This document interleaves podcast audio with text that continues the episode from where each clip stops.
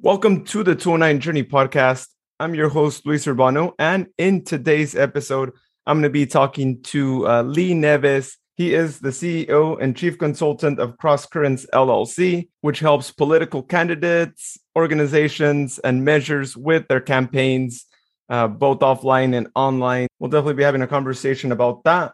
Also, he is a Hilmar native, so we'll be talking about his time uh, there living in Hilmar. He went to UOP, so uh, we'll be discussing his time at the University of Pacific.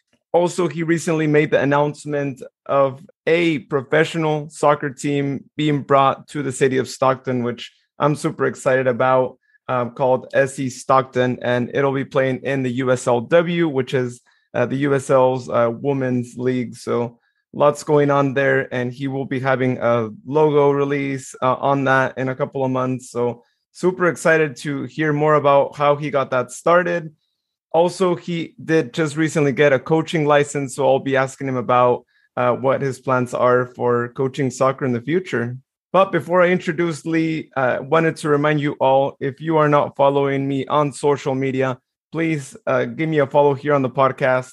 You can find it on Facebook, Twitter, Instagram at the 209 Journey.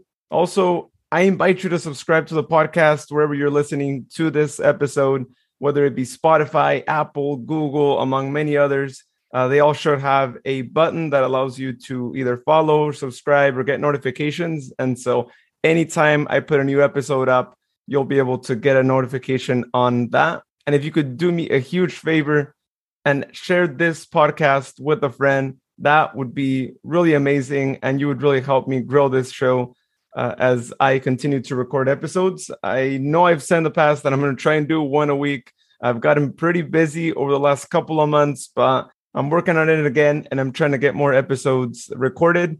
And I do have a couple of people that I've contacted, and uh, I hope to be adding some of them onto my recording schedule here pretty soon. So, again, you'll find out more details as I go. And if you know someone who'd be interested in being on the show, again, all they have to be is someone from the 209 or someone who moved here to the 209 and uh, has a story to share with everyone. So feel free to send me a message on social media if you have someone who's interested, or if they'd like to send a message directly, then uh, they can do so as well.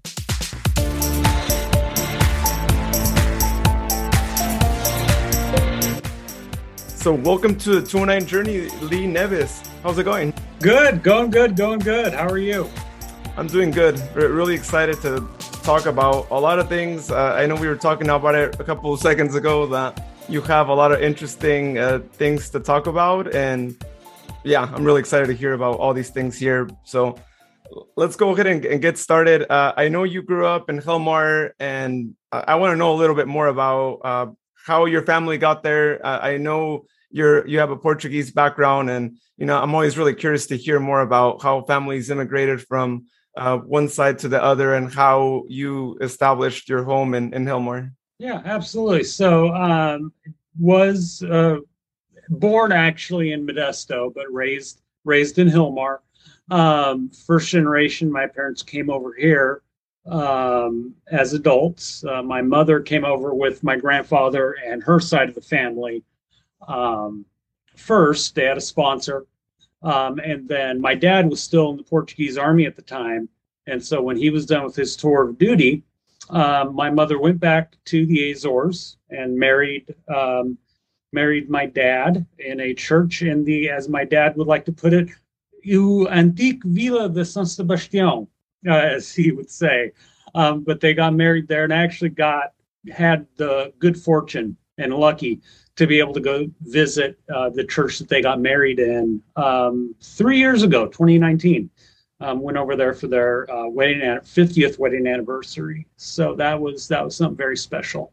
Um, but then they came came obviously came back over here right after they got married and, and had their honeymoon in the exciting island of San Miguel, which is also in the Azores. Where, uh, fun fact, my mother had pineapple for the very first time. Um, but um, the, and it's funny. So there was like two paths they could have taken when they came here to uh, California. They could have gone to one side of her family that lived in Pismo Beach, oh. or they could have gone to Hilmar. and as I often like to tease my parents, I'm like, really, guys, you have to, you got to make a right. Come on, come on, guys, killing me. Um, but no, I did did grow up in Hilmar all the way up through high school. Good old good old Hilmar Senior High. Um, you know, I had, I had pretty good family life. I mean, my parents made sure we never wanted for anything. Um, they instilled a pretty good work ethic in us. Um, and at the same time, they weren't, you know, some Portuguese parents are known for being super duper strict. Um, and uh, my parents weren't, but also I lived with the fear of God in me from them because I know if I screwed up, um, I would get the back end of what my parents would call a cleth pow or a wooden spoon. Um, so it's kind of like I like to stay in a little box. Um, but uh, but no, my you know my childhood my family was good. Um, Hilmar is Hilmar. I mean, w- what can you say about it? It's and and I actually heard one of your past um, guests call it very cliquey, and it is. it's like probably one of the cliquiest towns in America would be my guess. Um, and you know, I look, I, I generally had a good time in Hilmar. People knew me, they liked me, but I also knew that me and Hilmar was square peg round hole. Um, I mean, you know, in junior high, all my friends were like, "Oh yeah, Guns N' Roses," you know, all these bands, and you know, worrying about girls. And here I was watching Crossfire on CNN and reading Time magazine. Um, just, you know, it just they, I had a different mindset. Um, than than most people in Hilmar did. So when it came time to vamoose from Hilmar, go to college, um, my parents really, really wanted me to go to um, Stanislaus State, which is a fine university, mind you, excellent university. Um, but at the same time, I knew that would be me living in Hilmar at my parents for the next four years. Um, and you know, as with most Portuguese families, you have this like this big family discussion. So you know, kind of see it, you know, me, my parents, my brother, his wife, my sister, who's five years younger, six years younger than me, my two aunts, my two uncles, everyone's over, and just everyone's talking to each other about what I need to do. And finally, my uncle Tony, God bless his heart, just said, Look, he needs to go to UOP or he's not going to have a girlfriend the entire four years of college. and they were, it was it was the decision was made. Actually, my my dream school, the one I wanted to apply to, uh, was Boston College, but my parents put the kibosh on that. They're like 17 year old you in Boston College, that ain't going to happen. And God bless their hearts, they were 100% correct. I'd get eaten up and spit alive, spit out alive, um, eaten alive and spit out within the first two weeks in Boston, probably. So I went to UOP and you know had a had a pretty good uh, pretty good run there in college and went to uh, their law school, McGeorge School of Law.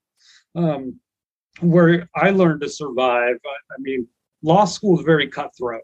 I mean, it's just mm. super duper cutthroat, and um, everyone's trying to get the big summer clerkship at Will Cheatham and Howe or whatever, um, you know, whatever law big law firm they want to get a clerkship at. And I was simply like, hey, look, I just want to be a politician. Just leave me alone. That's all I'm here for. and people did generally did. They're like, oh, he's harmless. He, we don't have to worry about him trying to snake one of our clerkships. Um, so, but you know, my my student experience in undergrad at UOP was was definitely it, it was fun. Um, UOP actually went to the NCAA men's basketball tournament my junior year, senior year, my senior year. Uh, they went to the tournament, um, and that was fun. We all hopped in a car and and drove to uh, Salt Lake City to watch them lose in the first round, then hopped in a car and drove right back. uh, but it was definitely an experience. So, you know, up to law school and in law school, I was, uh, it, it, was a, it was a good three years after you make it past like the first semester, you make it past the first semester of law school, um, and you're still breathing, then you're, you're pretty good. Um, but let's put it this way I had an incoming class of 370 law school students, um, and 212 ended up graduating. Oh. So there was there was quite a bit of attrition, uh, especially after that first semester, first year. I mean, they really just. Uh, and I'm lucky I got through because I actually ended up getting mono um, at the very end of uh, in finals during my spring semester.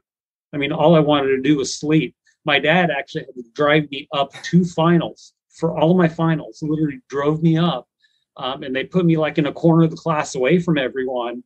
And I'm just like mainlining coffee, trying to stay awake because I have mono, and I just want to do that the entire, you know, fall asleep the entire final. So you know, but made it through. Got my got my Juris Doctorate, and uh, as all my other friends were studying for the bar exam, I was running a congressional campaign in San Luis Obispo County in Santa Barbara, and having an adult beverage on the beach, saying "Ha suckers!" so that's kind of that, that's my journey from from high school to to college, and you know, I I I know I said Hilmar's very cliquey um, and that I was definitely square peg round hole. Um, but look, my entire family still lives in Hilmar. My parents still call Hilmar home. I lived in Hilmar for 10 years, um, uh, mostly my 20s or later 20s. Um, so, I mean, it's a nice, it, it's a very nice, close knit community. Um, and, and, obviously, it isn't for everyone. It, it, it wasn't for me. That's not saying it's bad or good. It's just Hilmar is Hilmar. I mean, they they had a Trump tractor parade in 2020, hmm. um, and they were it actually made national news, and they were excited about it. Obviously, my politics would not make me excited about it. um, so it's you know it, it's and I still got I still got friends that live in Hilmar. Um, and and they love it there and it's it's a very small town kind of you know small town environment small town living um, and you know, for for those who want that, that's great. I happen to like a little more excitement, so you know, that's that's why I don't live in Hilmar right now. Yeah, and, and luckily, you know, we still have some of those uh, small towns in the area, and I grew up in a small town myself, so I know how it's it's kind of nice when you could you know live in those small towns for for a little bit and oh yeah I, look and, and I learned I learned a lot of a lot of really good traits that are helping me as an adult. I mean, you know, just you know, most off just being a good person, working hard, you know, keeping your word, things like that. Um, that you know you just really get instilled in you from living in a small town and and those are lessons that i'm i'm glad i learned and i will never ever forget so it's by no means am i saying poo poo small towns it's you know it, you know living in a small town for me had its time and place i'm glad i did i love going back to visiting my parents and, and my family when i can but you know, it's now it's it's the big city, as they say, mm-hmm. kind of sort of big city. I feel the same way. I mean, even though Modesto's not like a big, big city, but it, it's definitely much bigger than where I grew up in. But yeah, I, I get you on on that as well.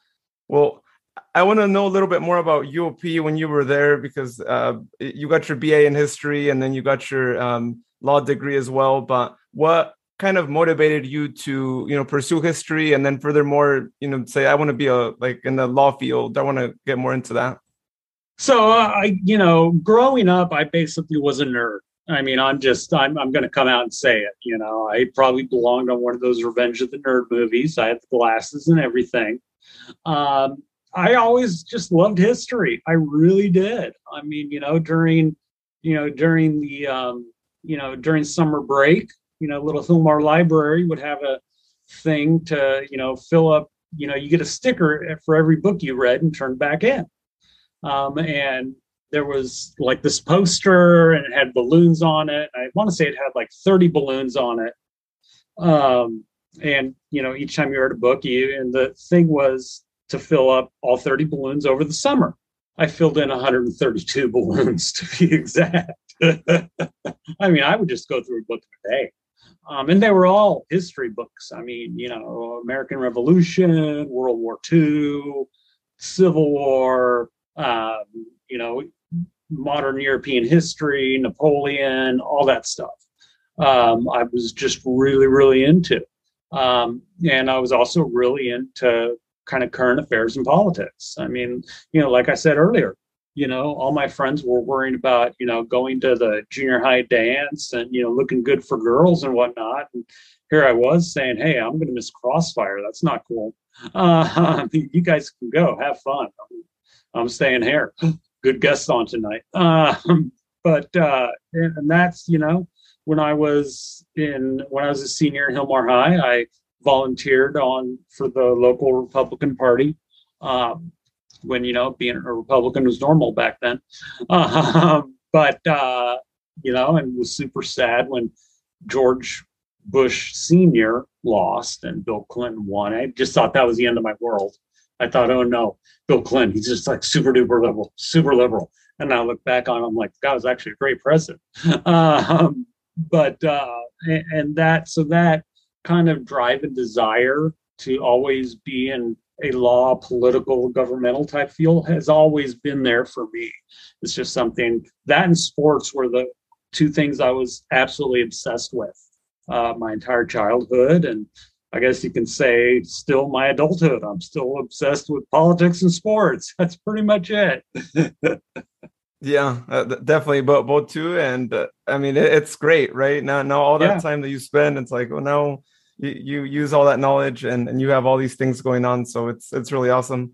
Well, speaking of that, I want to get into how you started uh, CrossCurrents LLC and and all the work that that you do there. Can you tell us more about that? So I, um, you know, when I was in law school, I started working for a state assembly member. Started interning for him. Uh, he was at the time the vice chair, uh, the uh, vi- the uh, assistant Republican leader in the state assembly. Um, and you know, I'm very fortunate that I lucked out to be working in his office. He was a great mentor. Um, you know, really got to kind of rise up through the ranks, and he saw how hard I was working, and you know, rewarded me for the hard work. And so uh, I then transitioned over to working for then State Senator Dick Monteith, who was state senator in the Merced, uh, Stanislaus area for a very long time, um, and he ran for Congress uh, 2002. Um, and I was his political director, basically manned the ground game uh, in both Stanislaus and Merced counties um, for both uh, his race and also an assembly race that was basically right nestled in with ours, covered the same area. Um, so that was that was a really fun experience, especially since it was 2002 run for Congress, and that was the time when all the Gary Condit stuff was happening uh, with Chandra Levy. So you know, here you have just national news all over the place. And and I remember we had a uh, a, um, a candidate forum at the Branding Iron restaurant in Merced, and I was there with um, with uh, with the senator, and Gary Condit was on not like I'm here, the senator is to my right, um, there's someone in between him and Gary Condit. Well, Gary Condit reaches over to shake his hand, and all of a sudden you just see a flash, just a flash, and um, you know, I thought, I thought nothing more of it. Well, apparently it, was a photo that showed up in a bunch of front pages uh, around the world the next day because I had relatives in Canada, and I get this phone call like it's like five o'clock here. Um, they're like, "We just saw the paper. Did he tell you where he hit the body?" I'm like, what are you guys talking about? You were in the same photo with Gary Condit. I'm like, oh, no, no, no, no, no. He just was shaking my boss's hand. It's, no, no. Um, but that was, uh, you know, it was a race that drew a lot of national attention, and and I loved it. I'm kind of thinking to myself, I this is this is what I want to do. I I was thriving off the attention. I was, you know, I was thriving off of being on TV um, you know, being being interviewed on ABC News, on NBC News, and having it, you know, go network. Um, so from there, I actually ran for county supervisor in Merced County in Hilmar, and I got spanked big time. I lost by like 30 percentage points. I mean, it was it, was brutal. Also, the best thing that ever happened to me because up until then, I was just this cocky little punk. I mean, everything's going right for me. Mm. You know, the world is my oyster. Anything I do, it turns to gold. You know, graduated UOP, graduated law school, ran this congressional campaign, or helped run this congressional campaign. Um, I have the, our consultant actually is a guy named Joe Justin, the the camel, who I've learned a ton from in this business, and and will to this day be just someone whose abilities I can't even match, come close to it. but um, but I just I was on a roll, and here I just thought I literally had my entire future planned out. Supervisor, state senator, lieutenant governor, governor. I mean, it just it was, you know, I had there was no stopping me. Well, there was apparently some stopping me, um, and uh, you know, like I said, it, it was it was a very humbling experience to know that that many people woke up in the morning and went to go vote against you. I mean, that's that's kind of how you take it when you're running for office. It's like these people hate me enough to to vote for the other person. And I was 28 at the time, so it's not like maybe they just like the other person a little more. It's like they hate me. Um, but it's you know it, it brought me down to earth uh, and also kind of made me realize being the name on the ballot is not what I want to do. I want to be the guy behind the guy, uh, or woman, the guy behind the woman. Either one, I'm good. Um, but um, but yeah, that's that's how it got started. And, you know, started running local races, city count, couple city council races, school boards, things like that. And the more you win, the more of a reputation you get. And and I, I have to say, my my reputation at least was kind of made in in tw- and it sounds very cocky and arrogant, but I'm not trying to be. But 2014 was a very good year for me. Uh, I got the sheriff of Merced County elected. Um, there were three people running, and the guy who I was running was seen as number three out of three. He was like an afterthought. No one gave him much of a chance. Well, you know, lo and behold, he you know came in first in the primary um, and then beat we went to the general election and beat the retired police chief of merced who was seen as the 800 pound gorilla i mean it, there was going to be no beating him we beat him by like 15 percentage points it wasn't even close um, and then i had uh, then we had a congressional race me and my consulting partner at the time had a congressional race um, for uh, for Congress down there, a guy named Johnny Tacherra, who was a, a Republican, running against Jim Costa. Now, Congressman Costa, who now to this day I have a lot of affection and affinity for, he truly is. I mean, he's just a very moderate, you know, plain spoken congressman, goes, does his job, represents his district very well, you know, does a good job both in district and in DC. But, you know, at the time, you know, we're partisans and, you know, we have our guy and we want to win. So weird, and it's 2014, which was a bad year for Democrats. It just was not a good year for Democrats. So we're just beating them up left and right. Um, we're being outspent 10 to 1. So basically, for every dollar we had, Costa, Congressman Costa's campaign had 10. And I mean, I'm literally just like finding needles in haystacks, saying, you know, when a lot of times when, and I don't want to get too thick and too deep into the weeds here, but a lot of times when people like myself make TV buys, it's just I'm going to put twenty thousand on cable in Sacramento, and just you guys figure out, you know, just put on the highest rate channels. That's pretty much it. It's like let's throw a bunch of mud up against the wall. That's where I'm literally going through every channel, every TV show. I'm like, he, oh, people love a Shark Tank. Yeah, we're doing that. We're doing this and this. And we actually at the end of election night we were ahead by 1500 votes um, we ended up losing by i want to say two 300 votes mm-hmm. um, and, and, you know let's put it this way the, the, there was a very democratic part of the district in fresno um, and on election night you know we literally got a bunch of texts saying congratulations there's only 7500 votes left in fresno there's no way he can make up the difference. Two days later, surprise, there's actually 11,500 votes in Fresno. Like, okay, either someone can't count or I just won't go there. Um, but I, I, mean, we literally came within a whisper of um, of beating a beating this.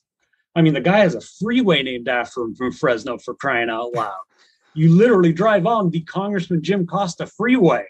Uh, and, you know, sometimes it's being good at what you do, sometimes it's just dumb luck because we had, I want to say we had $7,000 left in the campaign account. And we're like, okay, we're going to put our money all in, chips all in. World Series, game six, Giants are going to clinch. Giants got blown out by the Royals. Like the Royals were up, I want to say eight nothing in the second inning. I'm just like, gosh, he, everyone's going to tune out now. Our TV, no one's going to see our TV spot. We get a phone call from uh, from uh, network. I want to say it was was it ABC 30 at the time? Yeah, I forget which one, but uh, they're like, no, it was KMPH Fox. It was Fox, um, and they're like, hey guys, I got some bad news. I'm like, what is it? There was some mess up yesterday, and your spot didn't run. So we're going to play it on Game Seven tonight, and there's going to be no charge, uh, no extra charge because it was our screw up. And this was the game where Madison Bumgarner comes out, pitches like five innings in relief, and the Giants win like one nothing. And not only did our ad air on game seven, it aired in the ninth inning when literally all of America was tuning in. And I still remember my uh, our our candidate was at this event in Merced, and everyone was packed. They were watching the game, and Congressman Costa was there too. And our spot comes on in the ninth inning, and Costa goes, "What the hell are you doing on TV?" and I'm just like, God, there is a God, there's a God. Um, but you know that that year, you know, we lost. But I mean, the Wall Street Journal covered our race, National Review covered our race because it was it, it captivated a lot of people's attention and interest because it's like here are these two guys me and my partner who you know literally took this nobody and he almost beat like an icon in congress you know a, a guy who everyone knows and everyone knows is going back every year. Um, so it, it's kind of taken off from there. Um, and you know i've had a lot of fun doing it. Um, it, it also takes a toll.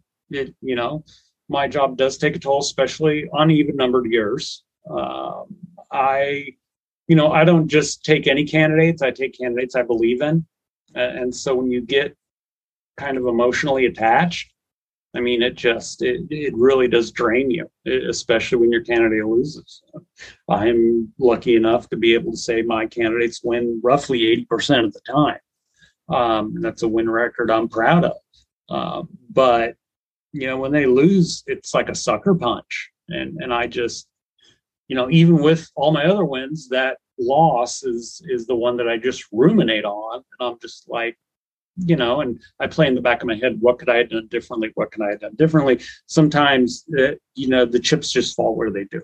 And I could have done everything perfect and the outcome still would have been the same.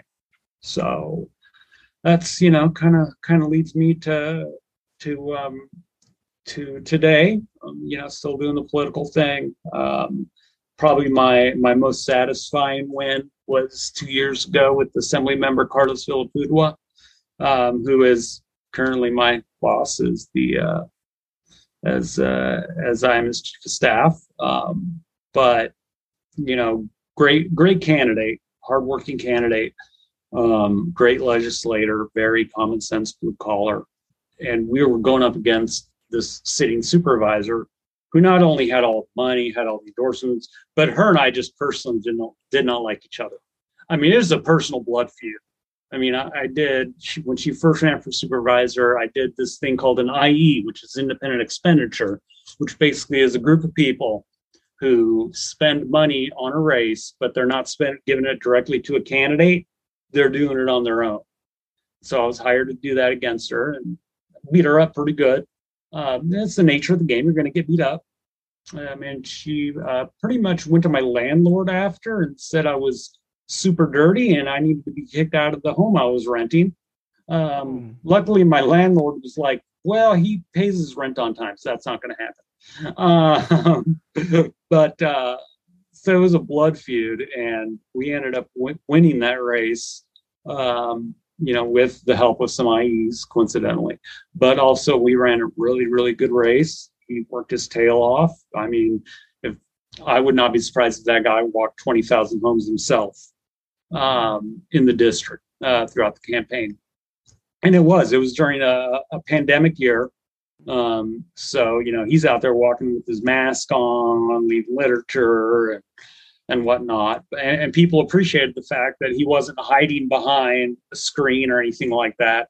He was actually out there, you know, walking and working. Um, and another thing he did a lot of during the campaign is he would just like take an entire day off where he could have been walking or could have been, you know, making phone calls for campaign contributions. But he would um, he would, you know, donate his time at a food bank, loading up uh, groceries in cars for people who were coming by that, you know, needed groceries because their job was gone because of the pandemic. Um, he did that a lot. Um, you know, and I'll admit at the time more than he did it more than my liking. I'm like, hey, boss, come on, you got to raise money. I got to get paid. Uh, but he'd be at the food bank, you know, working his tail off. And that really resonated with voters. People really appreciate the fact that here's a guy who just loves his community. And he could be out doing political things, but he's here spending his time with the community and giving back. So, um, but uh, we we beat Kathy Miller, and uh, as as I said after the election was final, because it went I want to say it went about a week and a half extra because they were took such a long time counting ballots. Um, a lot of it because of COVID restrictions and whatnot. Um, but afterwards, I'm like, I can retire now and die, just retire a happy man. I have I have reached I have reached the pinnacle of my political consulting success. I I have, I have defeated Kathy Miller, uh, but uh, still still doing it for the time being, and you know, having having fun when I'm not getting stressed out and uh, and wishing, you know, total destruction upon my opponents. Um, but uh, but it's you know, let's just say when uh, when June eighth, the day after the primary comes, I I will sleep in and have a good time. yeah, yeah, but plenty of days like that, and luckily it's almost almost here. But oh, yeah, yes, I'm I'm glad he did that. I think um a, a lot of political candidates just don't realize how doing small things like that, right? Like you said, oh, just yeah. go door to door, like that, that means a lot, right? Because uh-huh. you, you, don't always see that. And if they take some time out of their whole campaign to do that, it's going to make a big difference versus, oh, here's someone else who's just talking on my behalf, right? Yeah. So it's the simple yeah, things that you know, people, people can do. People like the fact that you're making the effort. They really do. So I, I, you know, I implore all my candidates, you know, you, even if they got, you know, tons of money. Um, you know, I have a DA candidate right now who's almost probably raised three times as much as his opponent. Um, but I'm still being like, um, are you out there walking? Go walk. Go, you know, instead of trying to write a Facebook post, which is what you pay us for, go walk. There you go. There's a precinct. Go knock yourself out. So it's something I still stress a lot to my uh, to my uh, to my candidates. Plus, I think it helps them get a lot of insights right on like what are people most worried about? Answering oh, yeah. questions they might have. It's and people feel more special right? I mean it's like uh, they're talking yeah. to you my vote really matters to them. Oh yeah. And and on that you're you're right. It is you know what do actual real people think? Not what a poll tells me.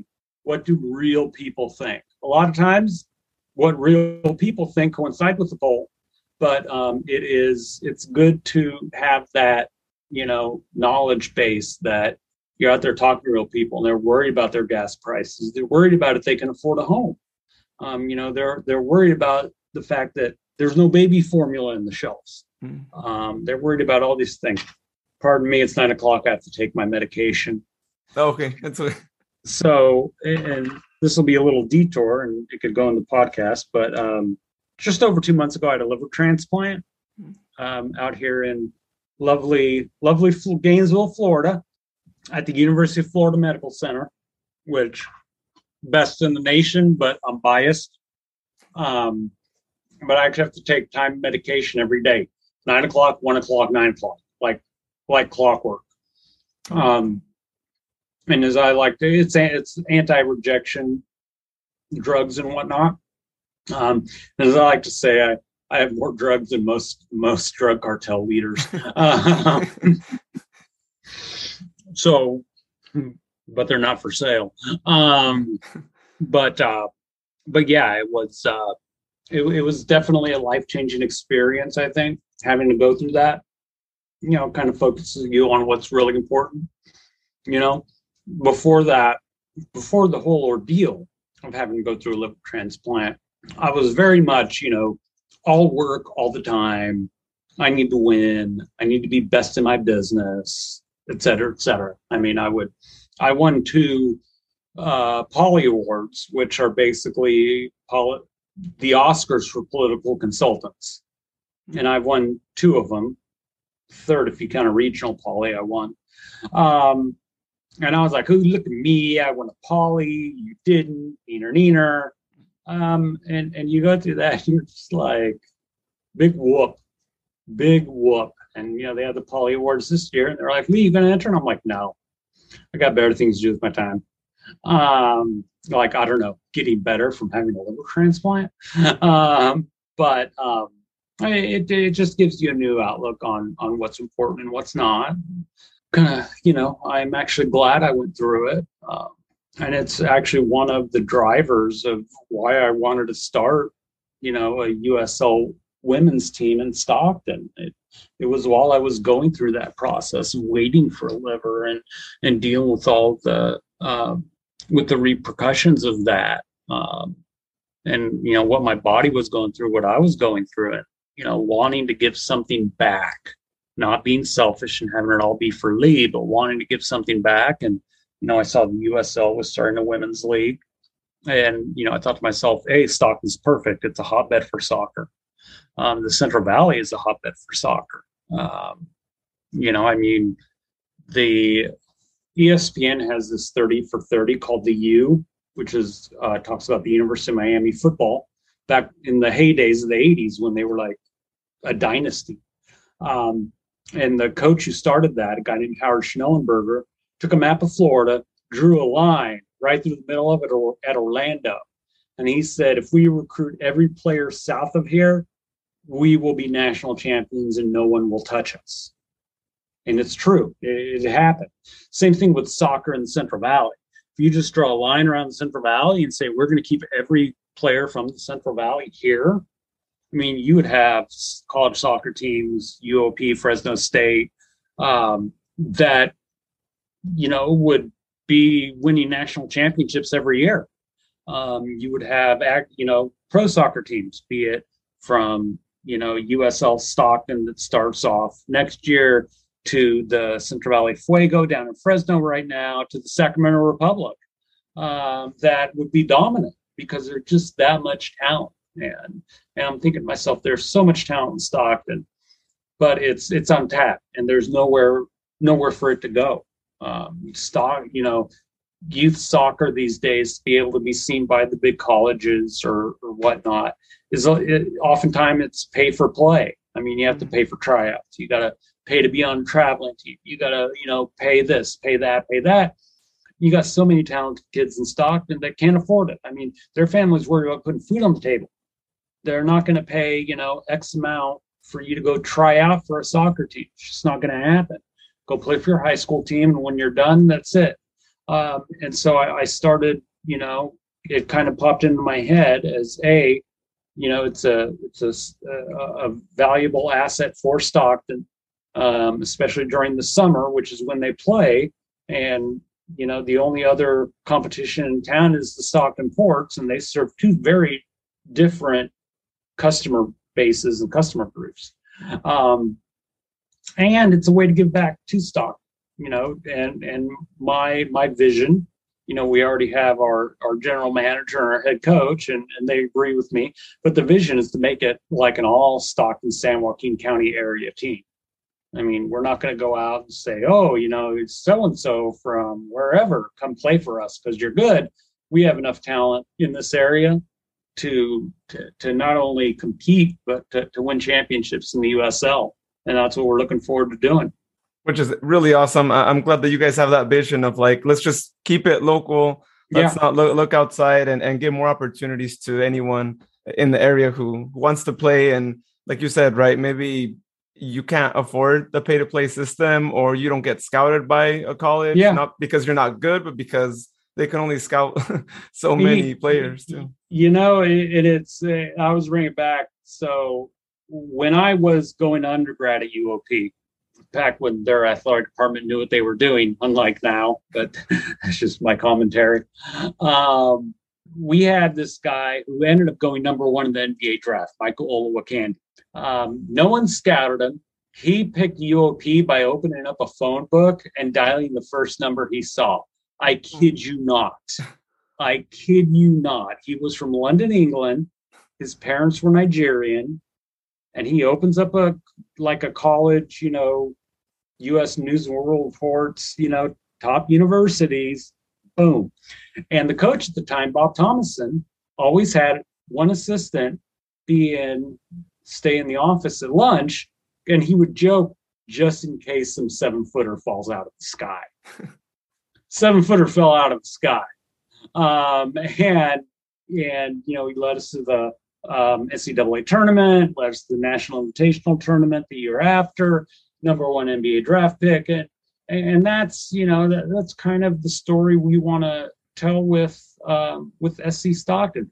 We want that center forward. You know, we want that you know female Messi to to kind of fall out of the sky, but be from Stockton, um, and and really just you know kind of shine and grow and and and show that Stockton has a ton of talent and and that we're we're gonna you know put Stockton on the map when it comes to soccer talent for females. So with the USLW, um, you know, being a new league, and I don't know if you could talk about this, but I've always kind of wondered when, when new teams uh, come about, but.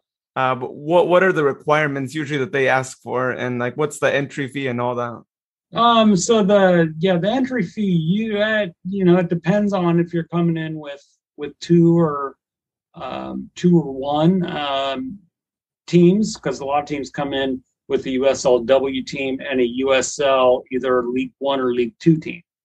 Um, so, but I, I don't I don't think I'm allowed to say the actual fees. Um, they, they are reasonable. Um, they are in the five figure range, um, but uh, let's just say mid mid five figure range. Um, the lower end of the mid five figure range, if we could put it at that. Um, and um, and you know, as far as requirements, they you know obviously you have to go through a business plan and kind of this is what we're looking at doing. This is you know kind of our projected balance sheet, costs and costs and and revenue. Um, and and they want to make sure you have a suitable place to play you know, we're fortunate enough that, you know, we'll be able to play at the at San Joaquin Delta College's soccer specific stadium. Mm-hmm. Um, and, uh, and, and, you know, seats at least a thousand. You know, that's that's one of the requirements. Uh, they want to be able to see. They want you to see at least a thousand. We're looking at making sure to get lights there. That's that's one thing we're looking at adding for that stadium because right now it doesn't have lights um, and you know, especially during those summer months. Mm. Uh, we don't want our games to start at seven in the morning. Uh, so, uh, but it's you know, we think it's really going to be a a great addition to the Stockton scene. Um, you know, our, our motto is our city, our team. Um, and, and that's kind of how we want to treat it. It's Stockton is our city um, city that you know I became a young adult in, city that's given so much back to me. Um, and it's it's this team is Stockton's team. I mean, it, it, it's going to belong to the city of. It's not like you know a fly by night operation. It's not going to be a minor league affiliate for some you know big major you know team. And give you an example, looks like the Stockton Heat the AHL hockey team mm-hmm. are going to move back up to Calgary, mm-hmm. um, which is unfortunate because you got a lot of passionate hockey fans in Stockton um, that that aren't going to have hockey anymore, and they've really supported that team. And to have that team yanked out from them just because the city and the NHL club can't reach an agreement is is sad. Um, I will say they're more than welcome to come over and be soccer fans, um, but uh, but I want to make sure that that never happens with Stockton's USLW team. I mean, it's it's a team that you know should I one day say, hey, you know, I want to sell to someone or whatnot, you know, it's this team stays here in Stockton because it's, you know, I, I, I built it from the ground up to be from Stockton for Stockton, um, and that's that's the legacy I want to leave behind for it. Yeah, and that's a great area where you guys are gonna be playing at with uh, Delta College. I know they're the mall being across the street, they're remodeling it. It seems oh, like yeah. there's a lot of work being done around there, so it's it's gonna be a, a really great spot to to be at. It'll be a happening place. uh, well, that, that's all great and all, and, and I really can't wait till the logo gets announced. Yeah, I think you said it was sometime possibly right in the next month or two that we might. Yeah, we're, we're we're looking we're looking at July. Cross okay. Cross our fingers. and what, when does uh when would you guys be starting officially? Like, is there like an so, approximate month or? Yeah, so you know, obviously we want to have a couple friendlies before we actually kick off. Mm-hmm. So kickoff's going to be like the start of start of May 2023. Um, we'll probably have a couple friendlies in April. Um, you know, and I, I, would like to get you know names that are going to draw people in because once again, it's one of those things where you know want to be able to showcase Stockton and and, and really showcase the team. Um, so as far as live games, we're looking at April 2023. Um, obviously, the closer we get, we'll have there'll be open tryouts and training camp. Um, but as I like tell my general manager and head coach, that's you guys right there. I, I'm not going to be Jerry Jones. I'm not going to be trying to tell who you need to play or pick the players. That is you guys. I'm just going to be the guy with, you know, a bottle of water and a hot dog in the stands.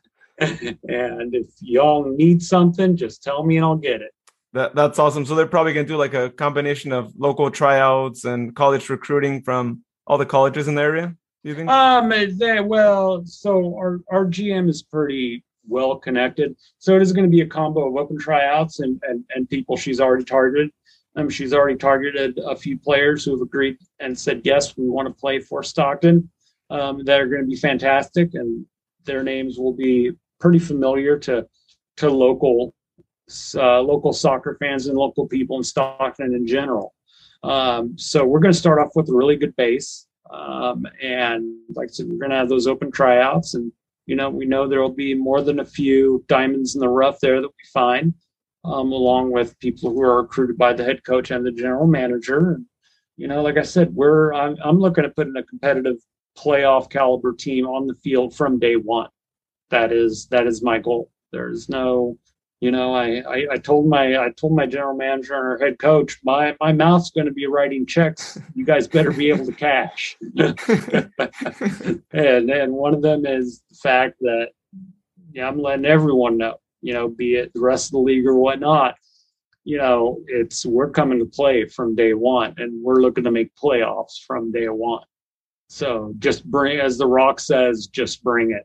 Yeah, that that's that's awesome. That's a really great mentality, and anything is possible, right? Sac Republic were champions uh, in their very first season, yeah. right? When everyone was still trying to find out about them, and so we, we definitely have a lot of talent around this area. So oh yeah, we we can we can make that happen again. Absolutely. Well, one last thing uh, I, I want to ask you, and uh, as I was going through your LinkedIn, uh, one thing that popped my eye because I, I hadn't asked you about this before, and that is that you have a 11 v 11 grassroots coaching license from uh, the U.S. Soccer Federation. Uh, yes. W- w- tell me more about how how'd you get that, and what are your plans with that?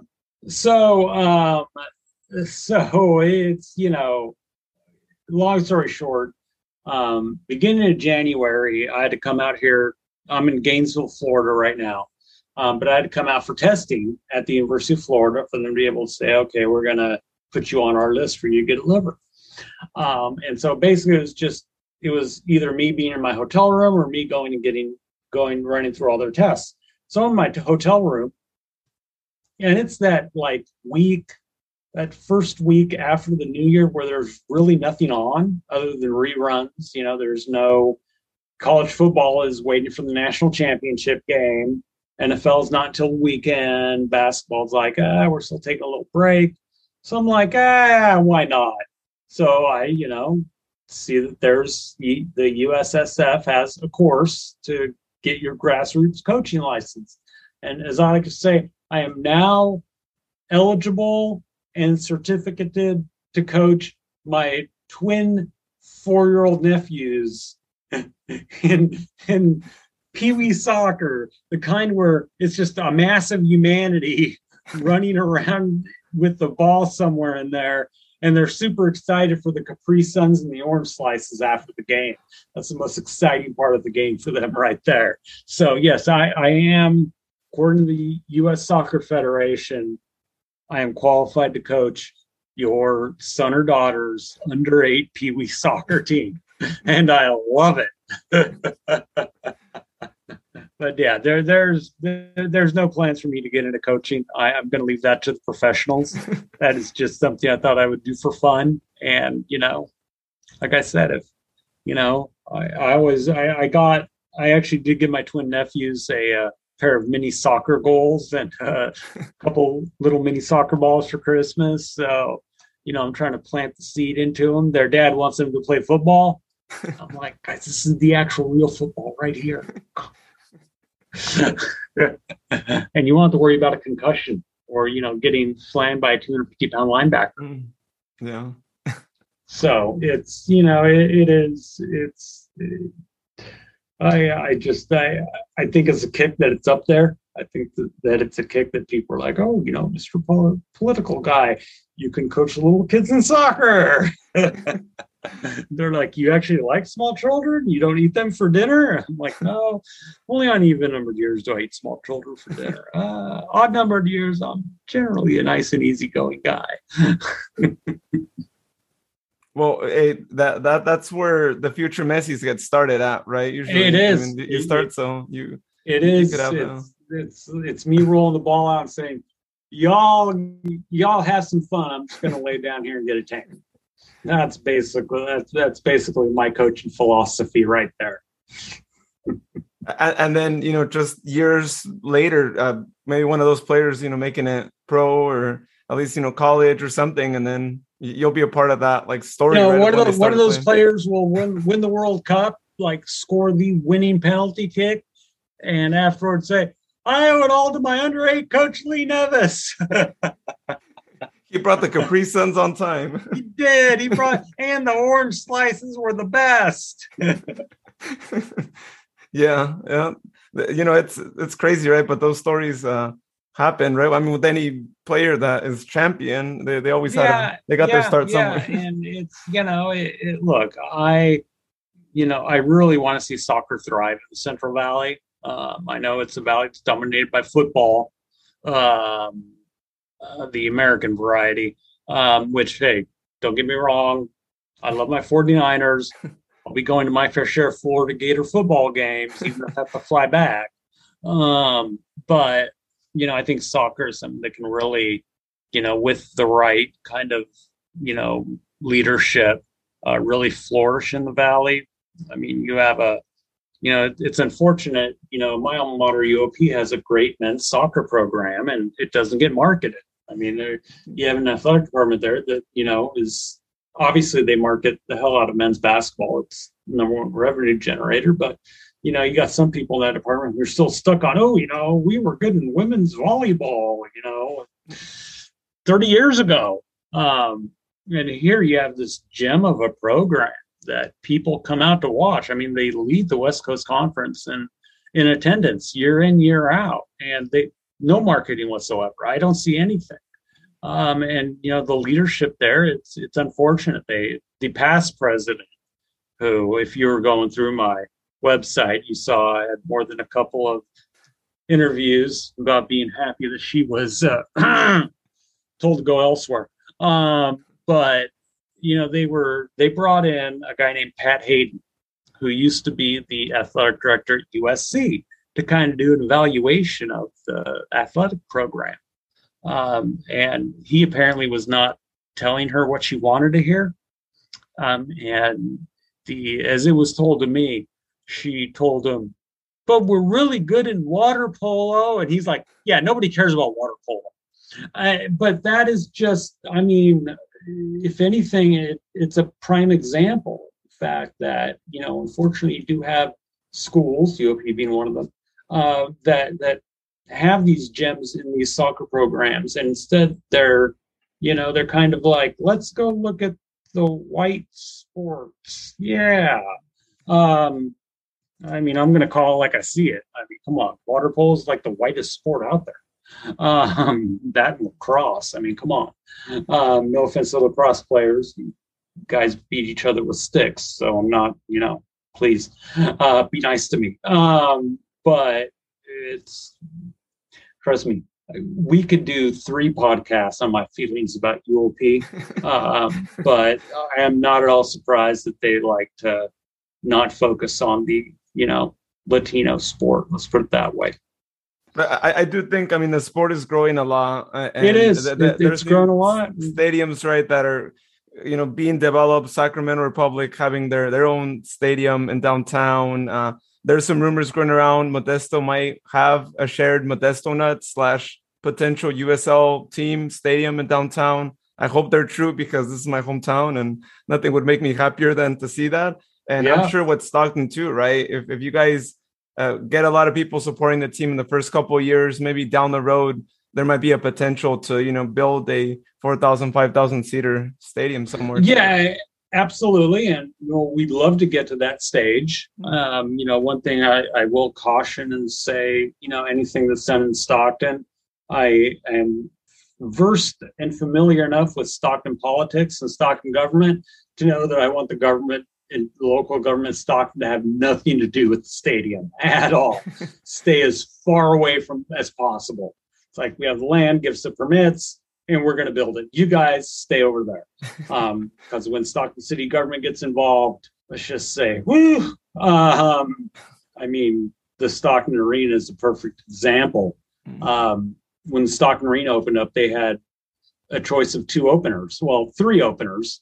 They could have had Bruce Springsteen. Um, they could have had Vicente Fernandez, who, I mean, the guy sells out the place in like 10 minutes. Oh, yeah. or Neil Diamond. Now, look, I like Neil Diamond as much as the next guy. I really do. I love my yacht rock. I love it. I get chills when Neil Diamond says they're coming to America. But I mean, between Vicente Fernandez and the and the boss Bruce Springsteen, you pick Neil Diamond. Oh. And that arena was maybe half full, maybe. And this is the opening act. And that right there, part and parcel, is why the city of Stockton should never be involved in anything that can be run better by private enterprise. And I will leave it at that. So, City of Stockton, stay away from our stadium, please. Yeah, yeah. Judging off that, yeah, I don't even know who they they wouldn't even want the team to be the first to have the home opener, right? Maybe probably not, probably not. They'd be like, oh, let's have water polo be the home opener. We'll put a pool in there. Yeah, yeah. They'll put one of those uh, uh inflatable pools, right? little kiddie pool. Little, yeah, little kiddie pool. Uh, well, what are you, what, what are you going to do? well, Lee, uh, I won't take more of your time. I know it's uh, we're three more hours over there. You've been in, Florida, but uh, it was really awesome uh, talking to you. Uh, I'm glad you're doing better after the liver transplant, and that you know you you made a you know a sad situation right into something really good, and and it's just kind of driven you forward with all these ideas and and all that. And and uh, I'm with you. I mean, that's one of those things that I think a lot of people could relate. That when we have those times in our lives we end up actually being inspired to do more things so yep. it, it it's it's a blessing i i do want to say one last thing you know it's yeah you know got the liver transplant whatnot but I, I i literally would not physically be here today if not for my wife um she is literally a saint um i mean she took time off from work to take care of me look after me um, you know, uprooted her whole life and moved out here to Florida with me.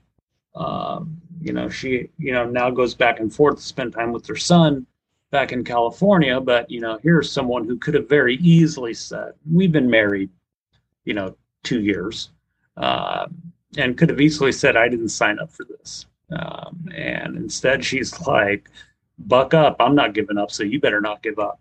Um, and, and it's, look, you know, especially when I first got told I needed a new liver, it was very trying you know, was very trying from being this very independent guy who can do whatever he wanted to do to you know, not being so independent. Um, but she was there with me every step of the way um, and you know put up with my attitude because trust me there were days where i did not have the best attitude on the planet um, and you know put up with it with a smile so if there's one star of this story it is april sunshine neves and uh, and i i lucked out let's put it that way you know god was smiling on me and said this is going to be your wife um, because i if it were anyone else who was my wife, I we probably would be having this conversation. I would probably be six feet under, to be perfectly honest. And so I, you know, the fact I'm here talking to you today and I'm able to do the soccer stuff and I'm able to still do politics is all because of her. It really is. And I will never, never be able to repay her enough or, or say thank you enough. Even though she gets sick and tired of me saying thank you every day all the time. she's like, stop it. Uh, but it's she's really the star of the show, to be perfectly honest. So, well, that's great. Yeah, uh, things happen for a reason, right? And and, and I know we usually just say that quote, but it really is true. They, I mean, they do. They things things do happen for a reason, believe it or not. So awesome. Well, Lee, thank you so much for for being on here. And uh, like I said, I, I can't wait for SC Stockton to be around and, and to go to the home opener whenever that that gets scheduled out. I'll I'll definitely be there unless you you get a front row seat. you get a front row seat at the home opener is what you get. You get a front row seat, and when we have our uh, big uh, big jersey reveal, you have to bring the podcast on down. We'll do a little podcast segment from the jersey reveal with our general manager and head coach. Oh, awesome. Yeah, we'll definitely have that planned out. Uh, won't be for the 209 journey, it'll be for my other ones since I yes, have my soccer yes. podcast. Uh, but any any of our listeners here, welcome to uh, jump on the State of the Republic podcast to check that out. But yeah, that we'll definitely uh, talk it through and uh, have uh, a show over there. Absolutely. Hey, it was a pleasure. Look forward to hearing the podcast. All right. Thank you. Cool. Thank you. once again, thank you so much to Lee for being on the podcast. Uh, really enjoy the conversations, and he's really done a lot. And I'm really excited for all the things that he's going to be doing in the future. As as someone who is uh, a big time soccer fan, as uh, some of you may have already realized that from other episodes, uh, I, I get really excited about this. And not just that, but the fact that we'll have more opportunities for uh, athletes here in the valley is is really great and definitely a women's soccer team is not something that we've had in the 209 in general uh, when it comes to uh, i should say an independent team not a non-college one so it's going to be really great to uh, give all the women out there a possibility to be able to play professional soccer in the 209 without having to go to another city and you know we can have all of our local talent uh, get their professional start here with uh, Stockton so I'll have more details on that uh, when the team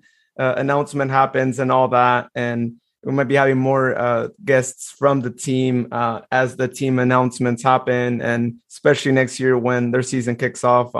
Uh, I'll, I'll, definitely be having uh, maybe a player or two and another staff member on on the show, so they could talk a little bit more about what the plans are for SC Stockton in the 2023 season. Well, Thank you so much uh, to everyone for listening to the show. Again, if you're not subscribed to the show, I invite you to hit that subscribe button wherever you're listening, or it might also read as follow. Uh, so that way you're able to be alerted anytime I post a new episode. I am working on getting more guests on the show. And if you do know anyone, as I mentioned earlier, please feel free to send me a message uh, with their contact information or have them send us a message uh, on the social media at the 209 Journey on Facebook, Twitter, and Instagram. And uh, let me know your story, and then we can coordinate times and, and get you on the show as well. Well, have a great day or night, everyone, uh, whenever you might be listening to this. And uh, you'll hear me next time here on the 209 Journey podcast.